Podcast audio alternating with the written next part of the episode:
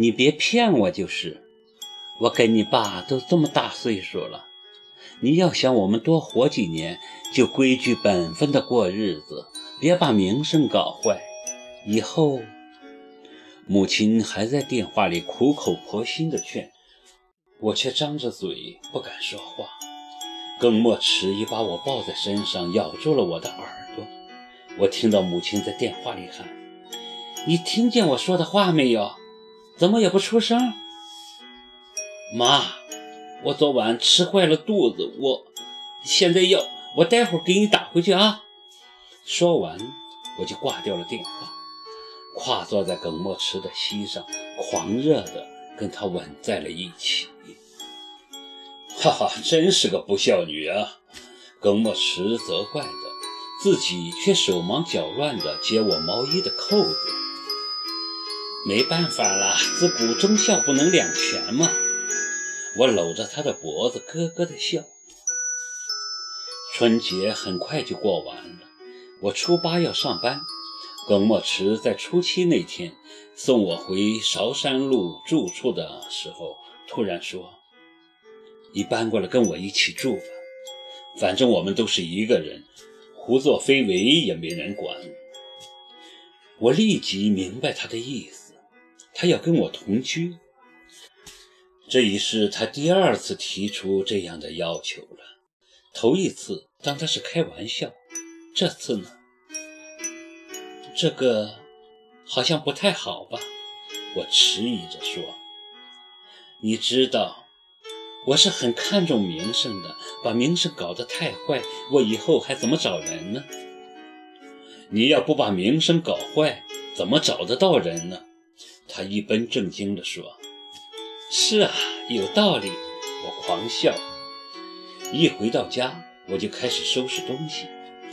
第二天一大早，米兰赶过来送行，其实是想看看耿墨池是白马还是恐龙。他看到了耿墨池内敛的儒雅气息，立即就给他很好的印象。上车的时候，他送给我一个小礼物，包装得很精致。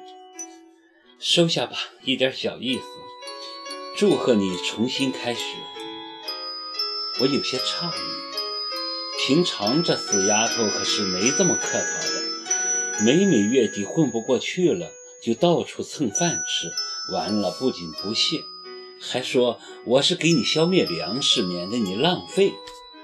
这会儿却拿着她的礼物，我很有点受宠若惊，一时不知说什么好。“祝你们幸福，你们很般配。”我跟知英也说了这事儿，她也很高兴，还说改天要你们上他家去吃饭。米兰笑着说：“谢谢，真的很谢谢你们。”我这才体会到挚友的祝福是真诚的，感激的连声谢谢，声音有些哽咽。米兰走后，我拆开包装一看，是一张影碟，奥斯卡的获奖影片《勇敢的心》。我当即就明白了这份礼物的含义，不愧是多年的好友，太了解对方了。勇敢的心，是啊，我此刻就是凭着一颗勇敢的心去追求属于自己的生活。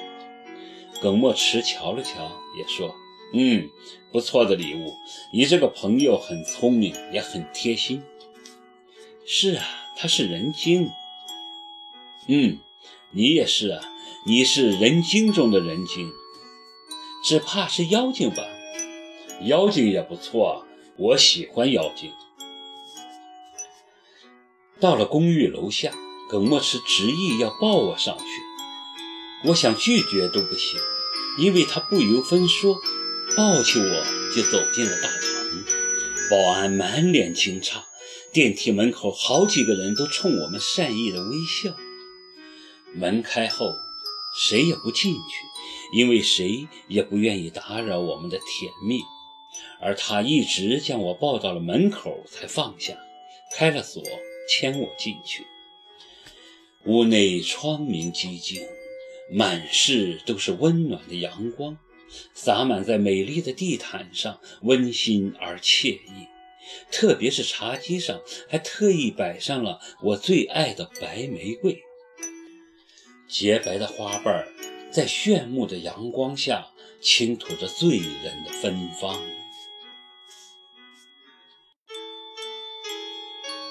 你是要让我爱上你吗？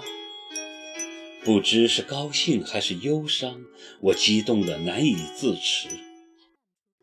多少年了，我几乎已经忘了我曾那么迷恋过白玫瑰。他又是怎么知道的呢？是也不是，我只是想表达自己。他亲吻一下我的额头说，表达自己也不可以吗？你也可以表达你自己的。我们如此深深的吸引，我们的情感和命运从出世的那天起就紧密相连，息息相关。靠儿，我们都不是少男少女，不需要海誓山盟之类的鬼话。生命太无常，好好把握眼前吧。只有眼前的你我才最真实。我可以触到你，你也可以感觉到我，此时此刻最真实。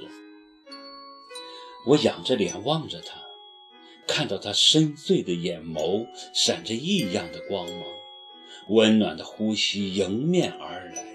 是啊，此刻最真实。过了此刻，谁知道会发生什么？